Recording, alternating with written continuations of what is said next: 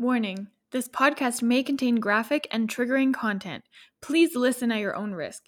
Each individual struggle is different, and everyone's recovery and healing journey is different. Please reach out to a certified medical professional if you need help.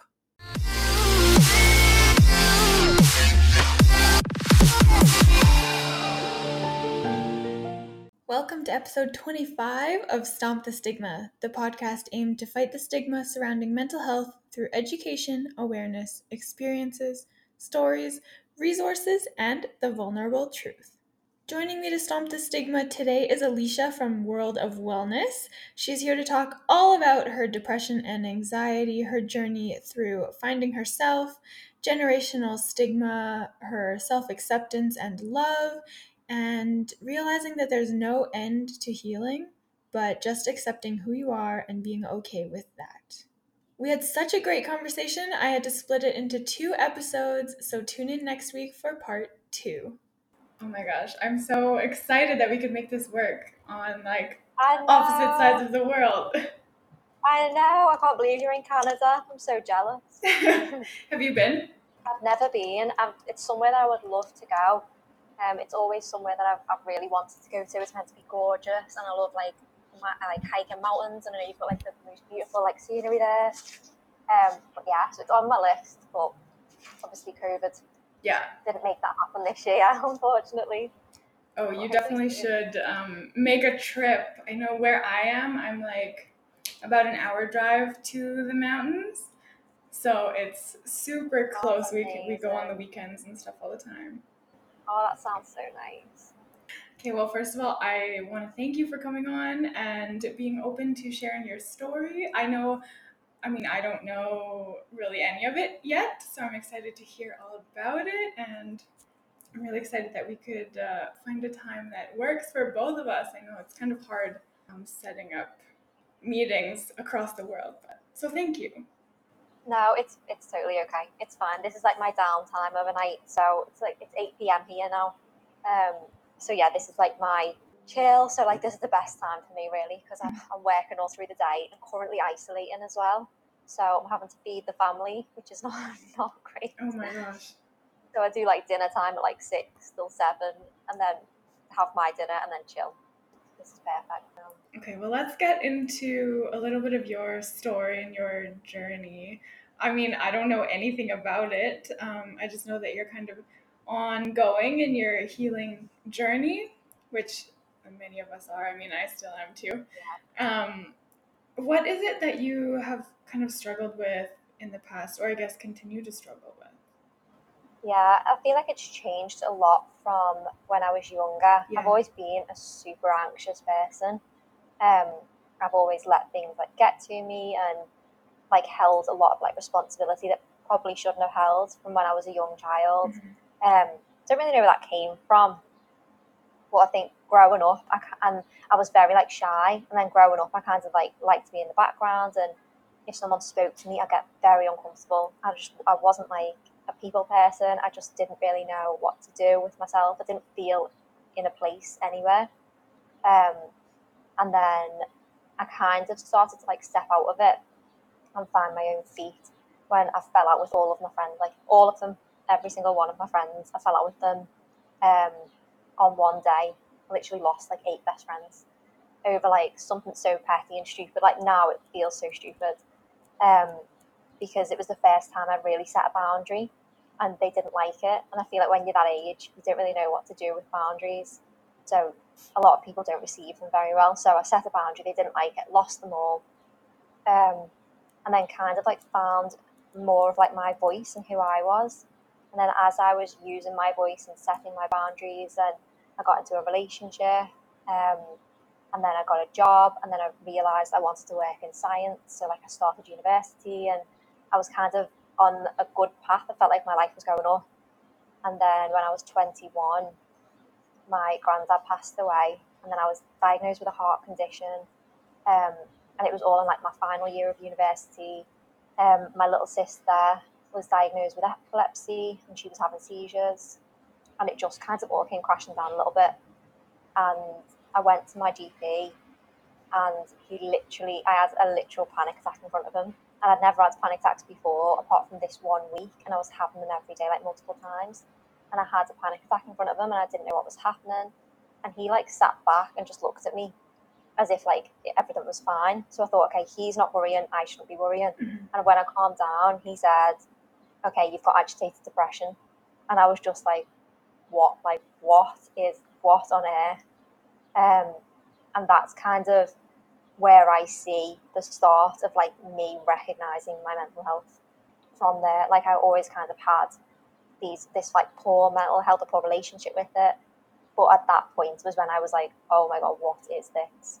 And then I was put on medication for that, and I was I, I was on their meds for five years, and I struggled for five years, and my diagnosis changed from agitated depression to generalized anxiety disorder during them five years and I struggled a lot with therapists. And then only recently, really, from I split up with my boyfriend at that time. Um, I found like a really good friend group. I got um, my dream job, um, really, and then kind of like really settled into that. And then I became like very independent in me in terms of like finances, in terms of looking after myself, in terms of looking after other people, like doing things that I need to do for me. And then I feel like I've only really last year did I realise who I was and what I want and what I deserve and the things that I will and won't stand for and the boundaries that I will and won't set. And like that that was kind of like the crucial moment in my life. And then kind of from then on after so the past year a year and a bit has been the period of time where I'm like okay I know who I am I know what I want. I know like what I deserve and what I need to do for myself. And it's just been a year of challenges I feel like just like things. You're like just like, okay, you said you know who you are, you said you know what you want, so we're gonna throw stuff at you and see if you actually know. Um, so that's kind of what's happening um, currently. So I feel like it's just, yeah, it's seriously an ongoing, ongoing journey. Um, I think that's that's the important thing is to recognise that no one struggles with mental health or struggles in, in, in life or in general. And then it stops at some point and they heals and they're fine. And then they just carry on with life. It, it never really happens like that. I feel like it happens, it, it's very much a journey and a process of healing. And you could heal one thing and then something else will pop up. And you have to use the tools to try and heal that and then something else. And that's kind of what I've figured out from my life so far is you will never fully be healed yeah. because to fully be healed you have to be perfect and a standard of perfect just doesn't exist mm-hmm. it just it doesn't exist yeah i like that i like the way you look at that to me i know that i will never be like completely healed it's not something that is going to go away it's just something yeah. that you kind of learn to handle and deal with but the way that you look at it it makes it it um, more comforting to live with something like Aww. that i like that a lot Oh, I love that. Thank you for that. I really appreciate that. I mean, don't get me wrong, I have my struggles. Like, I had a mental breakdown today where I just like couldn't function this afternoon. And I was just like, no, I can't do this. And I had to like really sit with myself and be like, yeah. no, like, who are you? What are the tools you've got? Like, why are you worrying about future things that aren't like aren't happening or potentially not going to happen? Mm-hmm. Um, and like pull myself back into reality a little bit. So I think as much as like I have a wellness page and I I know about my mental health and I know like the things that I can do doesn't mean that I don't struggle still. Like I definitely do. Um, I get a lot of people who message me on the wellness page and like they'll say, "Oh, um, you just seem so happy and like positive all the time. Like, how do you maintain that?" Or like, because I love going to like the beach, so I'll put like beach stories up, and they'll be like, "Oh, this looks amazing!" Like, I really wish that I had a place like this to go to. Like, is this how you remain so calm? And I'm just like, if only, honest to God, that is not the case. Mm-hmm. Like, if only you know. Um, and it's just not being realistic. So I think I'm trying to change it a little bit, change it up a bit to show like I struggle too, and like you, you shouldn't feel alone, or you shouldn't feel like because I have a wellness page and I put all this positive stuff on that I live in this unattainable level of mm-hmm. positivity and happiness and mental clarity because it's, it's definitely not the case and my therapist will vouch for that it's definitely not the case yeah i like that i like the kind of perception of reality i guess like showing both sides of your life, right? And not just showing the positive stuff and the happy stuff. Because so many people on social media, you just see the highlight reels of everybody's lives. But I think it's so important to be realistic and open about the fact that it's not always like sunshine and rainbows all the time. A hundred percent, and it, it can't it can't possibly be either. Yeah. That's and one reason why I deactivated my personal Instagram in like February, I think. Um, and I was like, I'm only going to do it for like a month because I was one of them people who was always I never really post, but I'm always on it. Um, and I still haven't reactivated it because I just don't miss it anymore. Because I was, I was sick of seeing people just posting the positive things about their life and I would go on Instagram or like a social media platform, and all you would see is like what people want you to see. Mm-hmm. And then you'd sit in your own life and be like, oh, why don't I have that? Why don't I look like that? Why don't I think like that? Like, why didn't I do that? And you, you just get yourself in a really negative place. Yeah. And it takes strength, I think, to like recognize that that's what's happening. And it's, it's not easy to do. So the best thing for me was just to get rid of it completely focus on my wellness page, post like what I want to post and like real, real things, like real experiences, and then like communicate with pe- people like yourself and like the, all them other people out there who are the exact do the exact same thing. Like they post to help people, but then also post to like inform people that it's not all like sunshine and rainbows, and it, it can't yeah. possibly be. Yeah, it's it's unattainable, like completely unattainable for for it to be like that it's it's not realistic. And if yeah. someone is projecting that of their life, then unfortunately they're projecting a false like story, like a false narrative. Like they're, they're just showing you one side of the coin, which is great. Because don't get me wrong, my normal social media, my personal one, when I do eventually reactivate it, it is just the positive things in my life. Mm-hmm. Um, very few and far between will I post a thing about like therapy or yeah. like how I struggle. Um, because I just see my personal Instagram now as something that I want it to be like a high like a highlight reel of my life so that when I have children and they say, Oh mum, what did you do? I can just say like I've got this whole social media thing.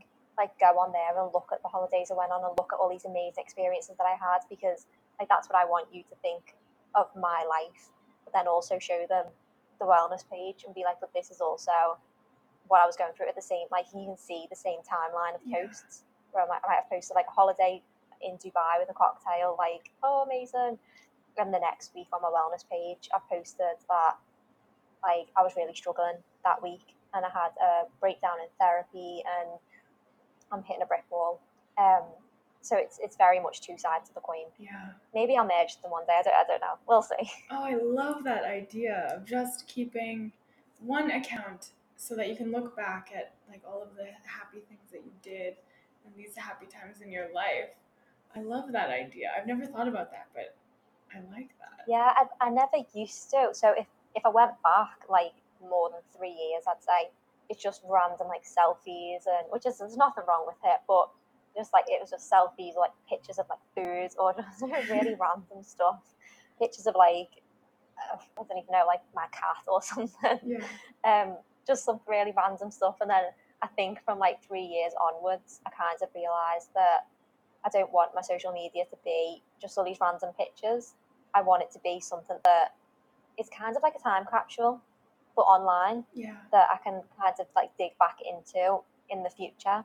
Um, and remember all these, these happy experiences, these like life experiences that I had that have taught me lessons and um, amazing, amazing things that I've done with my life that I think you so easily forget. So I'll just post like a collection of holiday pictures with a big caption on like what I learned during that holiday. Um, and that's kind of what I use my personal one for now. So it's it's more it's not for the people who follow me. They're probably thinking, "What on earth is this?" Like she's just posted random things with like a big message about how it helped her. like, who cares? Um, but I just it's more for me and for like me in the future, looking back on that and like my children, if I'm lucky enough to have them, like my children to be able to look on that and yeah, just that, that's kind of what I use it for. Yeah. Oh, that's so awesome.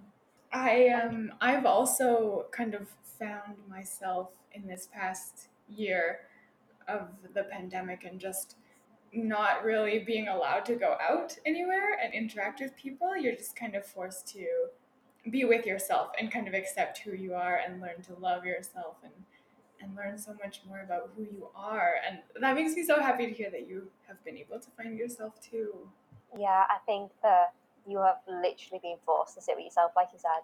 Like you you have no choice but to sit with the good the bad and the ugly. Yeah.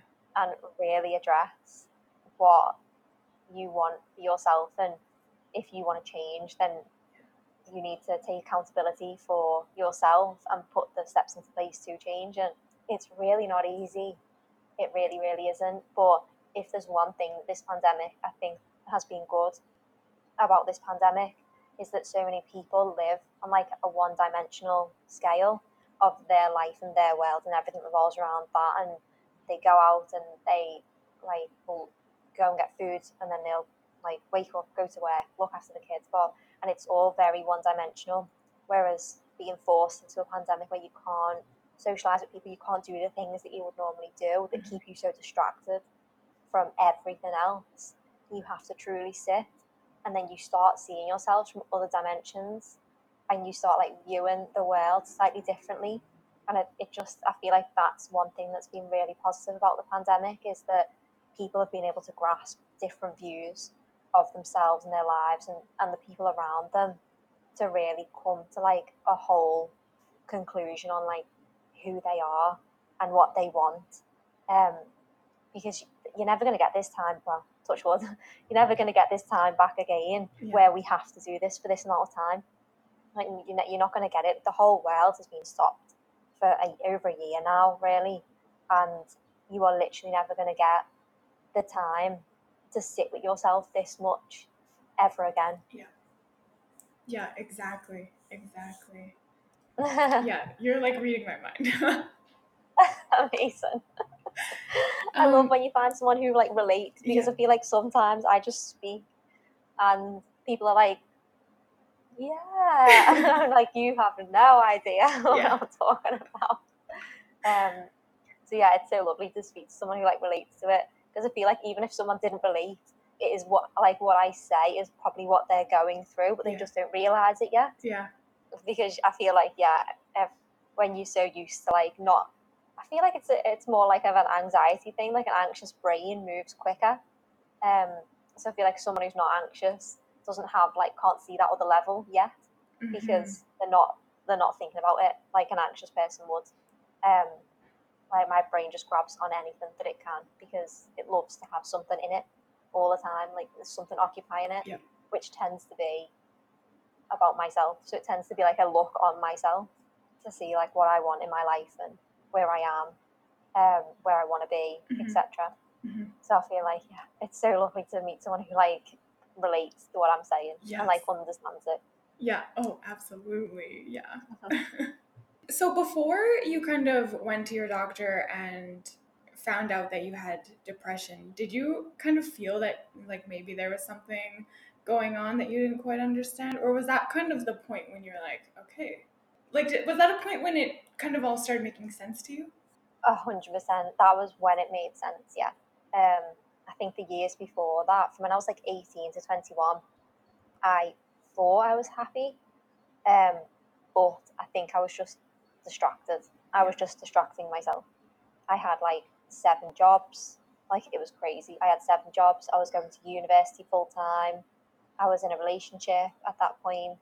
I was just like beating myself down. Like I was I was running myself into a brick wall and I'm surprised I didn't see it.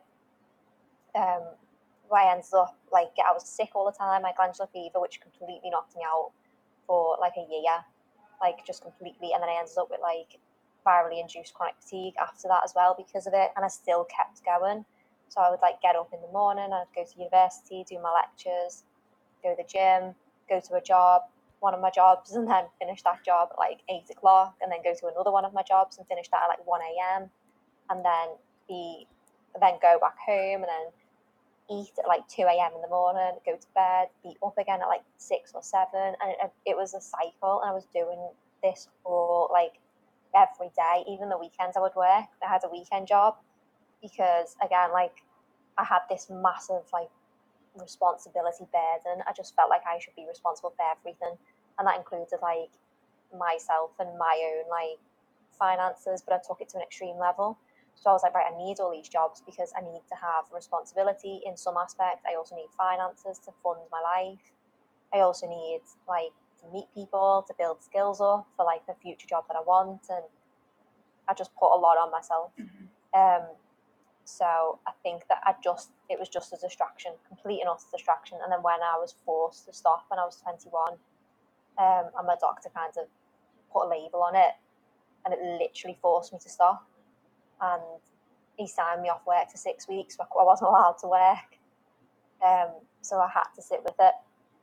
And that was where I was like, "Oh my god, like what am I gonna do?" And he sent me home with leaflets about agitated depression, and it was pages and pages of the like leaflets and like information, and I just didn't know what to do. And I remember walking home from the doctors, and I literally was sobbing on the way home, and I rang my little sister, and was like, "Please, can you come home?" She was in she was in school, and I was like, "Please, can you come home?" Because I've just been diagnosed with some form of depression, and I don't know what to do. Mm-hmm. And and that was kind of when I was like, "Wow, like where do you go from here? Yeah.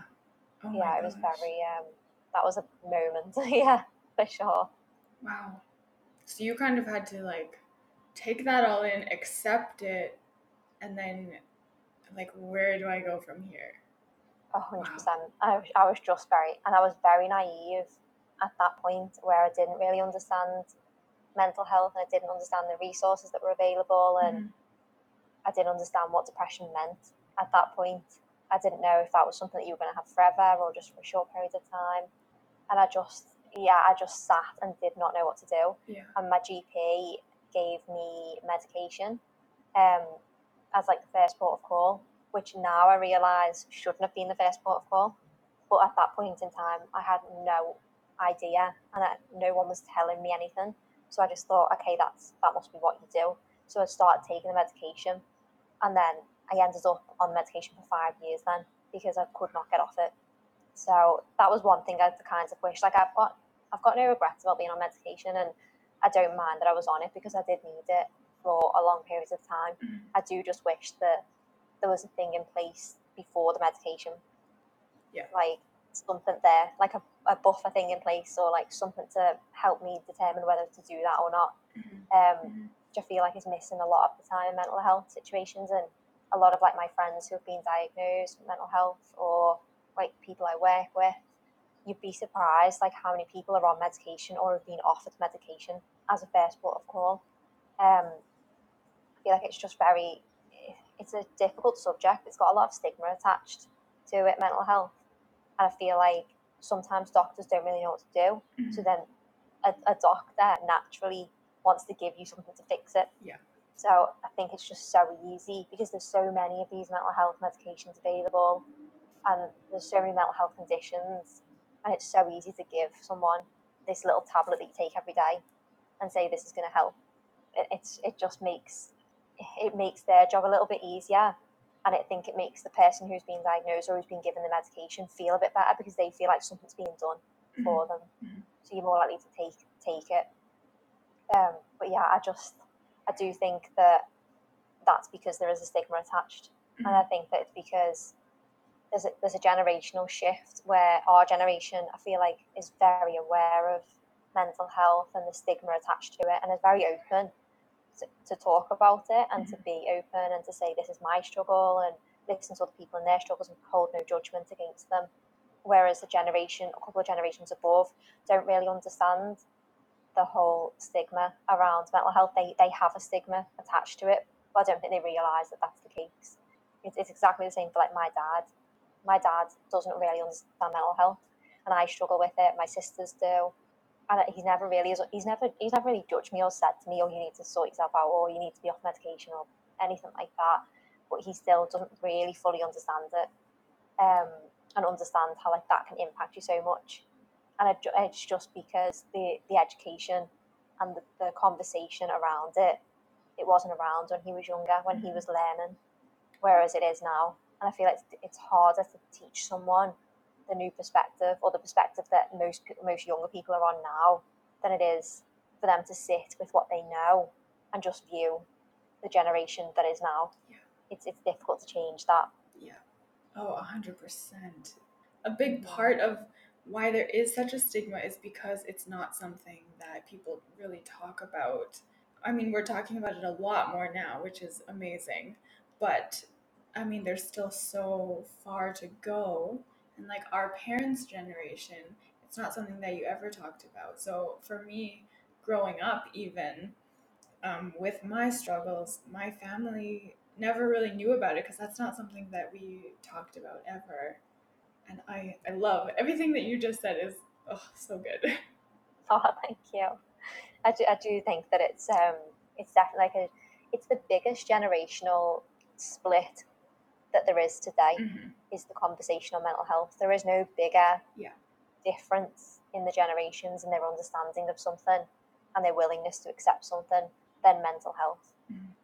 And I, I think it's it's so important to even if someone doesn't really understand it, to still keep the conversation going, especially with them people, because people can come around to see things like how you're seeing them and view things how you're viewing them and and understand things a little bit more but there has to be that conversation there and it not be shut down just because someone's not really getting what you're saying for the first like one or two or three or four or five or six whatever times you're having that conversation.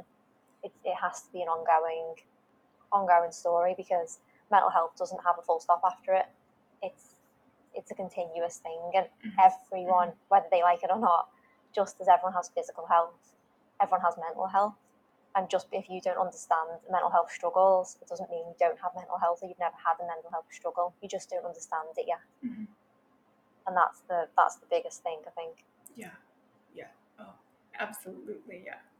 So like everyone's stories and everyone's journey is very different like somebody else could also have depression but what they've been through could be completely different so the same goes for like coping mechanisms and what we do to kind of help ourselves move through that. So I I guess I'm curious what has helped you kind of heal and move through your struggles um, and has that changed at all for you over the years yeah i feel like it massively changed so i feel like before i even knew about mental health i still did my coping mechanisms which were very like behavioral things. Mm-hmm. So I would like physically distract myself or remove myself from something, or go to the gym, or go for a walk, exercise, um, go and speak to someone.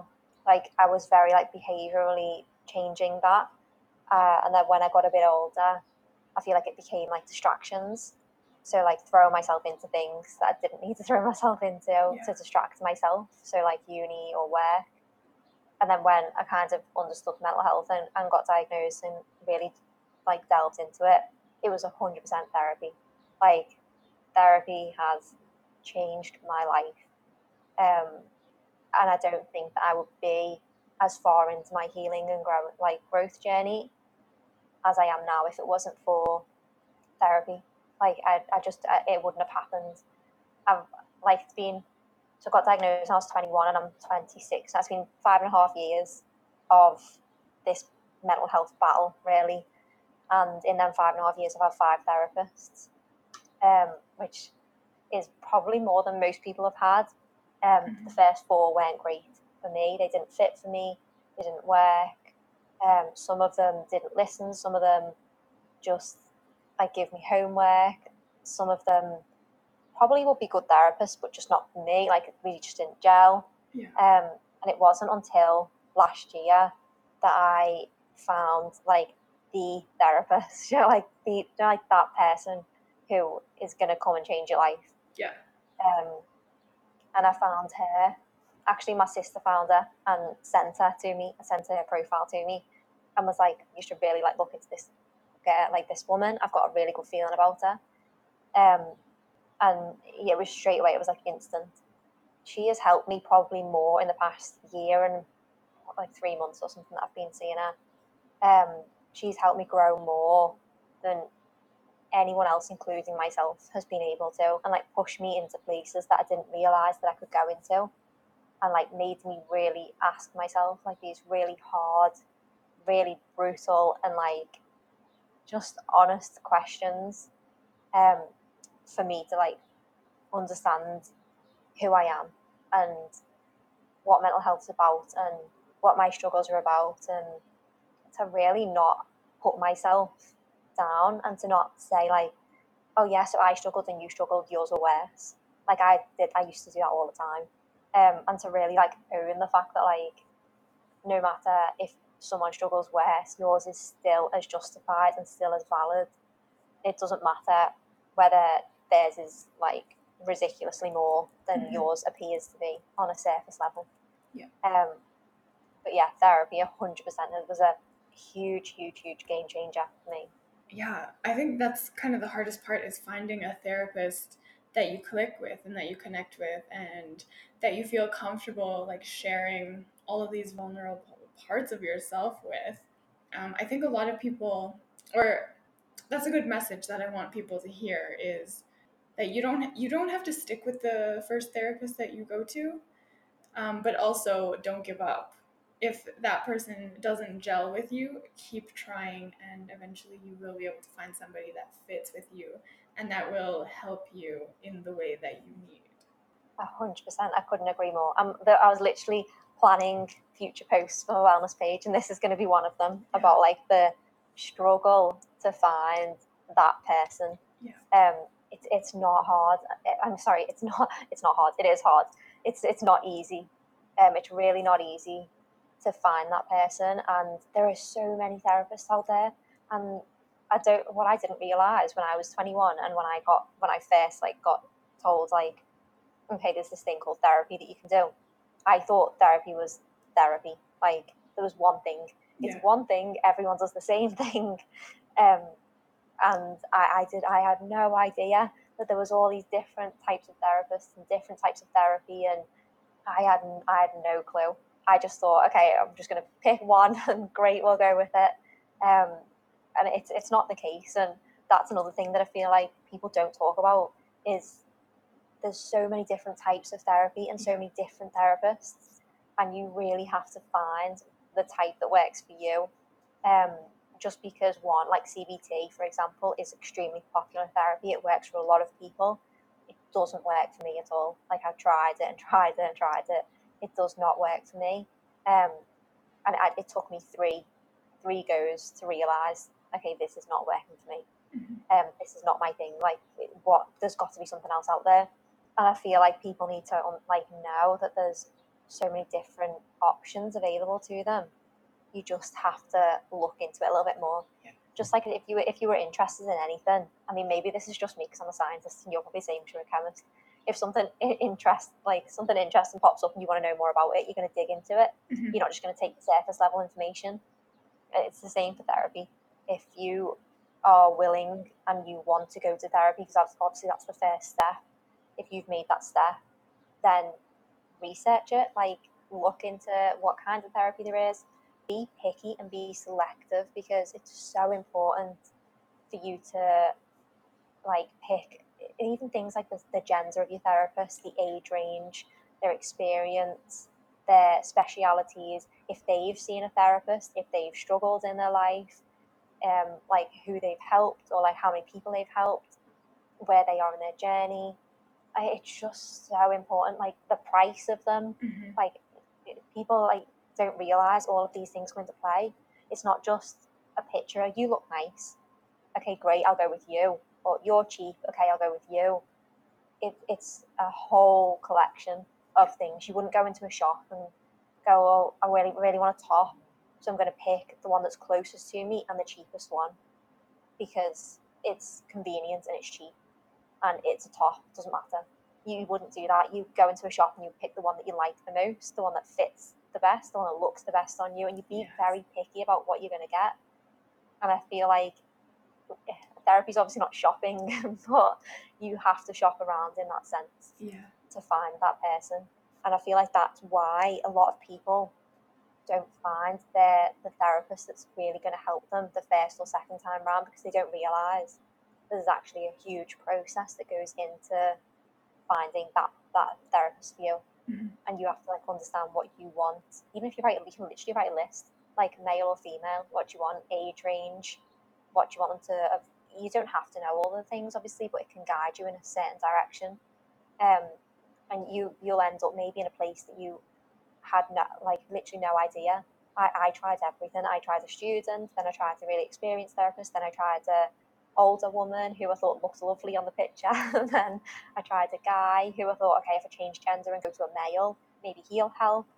And the therapist that I've ended up with now is like not that much older than me, and she's trauma informed. So it's it's completely different to all the other therapists, but she works for me. Mm-hmm. And like you've just got to kind of go on a journey, and it's frustrating. Don't get me wrong; it's so frustrating to spend money and to spend time trying to heal and not healing because you haven't found that person. Like, and I completely get it. It's like snakes and ladders, and you just keep getting, keep getting bloody snakes all the time and sliding back down. Like, you just keep coming back down. It's so annoying. But the whole point of the game of snakes and ladders is that you have to get to the end at some point. It doesn't matter how long it takes you will get to the end. You wouldn't give up a game of snakes and ladders halfway through and go, I'm, I'm not playing anymore. Like I, I just can't bother. Mm-hmm. You you've set that game up for a reason that you want to play, and so you shouldn't give up on yourself because at the end of the day, that's the thing that's going to help you. You think will help you, and you're willing to do it. Then there'll be someone that fits for you, like somewhere. Someone will be out there. You just need to look, broaden your horizons. Like it's that easy, but it's not that easy. yes, I love that so much. So, where are you at in your healing journey? Like, you talked about um, setting boundaries, and that can be really hard, especially with like friends or family and people that you're close to. Um, so, I guess, like, where are you at in your healing journey, and how are you feeling about kind of your depression or anxiety, or like, and how has your, I guess, opinion of yourself or perception of yourself changed over the course of that process? That's such a good like group of questions. I love this. so, um, I would say that within my healing journey now, what I thought was I would be healed. This was like a year and a half ago. I thought I would get to a point and I'd be healed, and that'd be great. And then I'd carry on with my life, and potentially it would spring up again, and then yeah. I'd just go through another healing journey. Um, and then what I realized is that healing never finishes. There is no end point. You can't see the end. It, it's not really there. You can heal from individual aspects, but you'll never fully heal in life in general.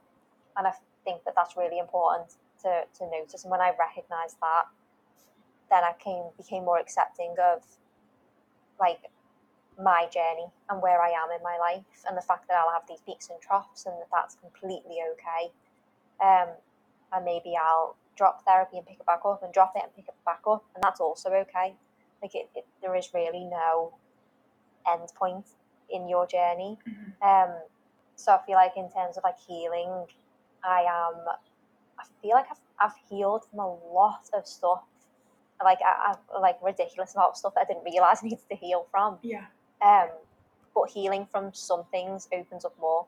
I feel like that's kind of like the pattern that happens. Mm-hmm. Like you'll hear from one thing and then something will pop up because of the journey that you've gone through to heal from something. Um, so I feel like I've, I've got a lot, a lot, a lot, a lot of stuff to heal from, and I will obviously never fully be healed, but that's fine. Like I'm totally accepting of that, and I'm completely fine with that, and I'm very at peace with that, and I'm excited to go through all this healing. Like I'm excited. It excites me. Um, to be able to like get to these places that I didn't realize that I could get to and open myself up to be a person that I didn't realize that I could be and go into places that I didn't realize that like I could I could go to just in in every aspect of my life really so in terms of healing I would say that and in terms of like where I am with my like diagnosis of like anxiety um so kind of like they dropped like they said I didn't have agitated depression after like maybe like six months after that diagnosis and they told me then I had generalized anxiety disorder. And honestly, I'm com- I'm completely fine with that. I don't think I was for like a little bit because I felt so called out. Like I was like like it's like someone's just like ripped your clothes off in a public place and you feel so exposed mm-hmm. and I felt really exposed and I felt like someone's just like explained the reason for me and like things that I do and I just didn't like it so I didn't want to listen so I shut it out and then I don't really know what what clicked I think it was probably actually the breakdown of my relationship at that point where I kind of thought like no this this is me and I need to take accountability for myself and my actions yeah. because if I'm now going to be single, like alone, and not have like that partner there, then I want to be able to sit with myself and be happy with myself and not have to rely on someone for my happiness. And I think that's kind of where I thought, like, this is just a diagnosis. It's just a, it's just a label. It's just a word. It doesn't, it doesn't make me me it's not something that is like attached to me. It's just something that kind of follows me around a little bit, which is fine. It can just it's in like a little cloud and it just floats by me and it's absolutely fine. I'm completely fine with it. And I feel like that's another part of like healing. Like you have to really accept kind of what you've been dealt with and what you've been given in order to move forward and move past that. Um, and then in terms of like accepting myself and where I am currently, I genuinely didn't realize how much I didn't like myself. I, I just didn't like myself. I thought I liked myself. I thought I was great. Um, in actual fact, I wore more makeup than you could possibly imagine. My hair was always done immaculate. I would always wear the best clothes, and I was in the gym six times a week. I was eating like what I thought was healthy, but probably not healthy, like probably ridiculously low calories. I was I would never say no to anyone. I would go out everywhere. I would give literally give anyone my last pound, um, and I thought that that was my happiness, um, and it wasn't. And only only really a year ago, I had an epiphany, um, post therapy, obviously, where I was just like, "This is not happy. This is not happiness. Like, what like what am I doing?" And I I kind of like dropped all of that I dropped all the facades, I dropped all of these like barriers that were all probably not all of them actually, that's probably a bit of a lie. Probably some of them still stand. I don't think you can physically drop them all at one go. But um, I dropped a lot of them and really like became vulnerable and allowed myself to become vulnerable, allowed myself to sit with the weaknesses that I have and show them to people and be more open and be so, like self-accepting of myself and fill spaces that I didn't think I deserved to fill, but I'd fill them anyway because I, I wanted to show to myself that, yeah, you do deserve them spaces. And now I'm 100% at a place where I don't need a face full of makeup and my hair to be done and to be wearing the best clothes and to drive the best car and to have a massive group of friends I don't need all of that for my happiness because I know that I can sit with myself now and have none of that and still be at peace mm-hmm. with who I am as a person. And I think that had I not have gone through the journey of healing, had I not have been that person who hides everything and has all these barriers up, then I wouldn't have realised who I actually was and like who I could become. I feel like it just opens up like so much and um, I, I still feel like I'm not there yet. I'm not fully there. I still like step back from things that I want to do sometimes because I'll hold a judgment on myself. So I'm still like actively trying to push past that and to like really get to a place where I am just so self accepting and allow myself to do all of these things that I want to do. And I do think it's probably it's probably going to take time um, maybe a couple of years. I don't know. God knows how long. Mm-hmm. It's probably going to take a bit of time, but I just know that I owe it to myself and I deserve to be able to get to that place that I want to be. And therefore, I know that I will get to that place yeah. because only I am able to do that. And I've done it for myself already. So, and I want to do it for myself. So I will, if that makes sense. Yeah. Oh my gosh, I love that. That makes me so happy to hear that Tune in again next week for part two of my conversation with Alicia as we dive more into her journey and her healing process through depression and anxiety. Thank you so much for tuning in today. Feel free to reach out at any time. You can contact me on Instagram and Facebook at Stomp the Stigma YYC, and you can email me at stompthestigmayyc at gmail.com. If you like the podcast, please like and subscribe on YouTube, Spotify, Google Podcasts, or Apple Podcasts. And if you or someone you know would like to come on, I would love to have you. Share your story, speak your truth, and together we can stomp the stigma.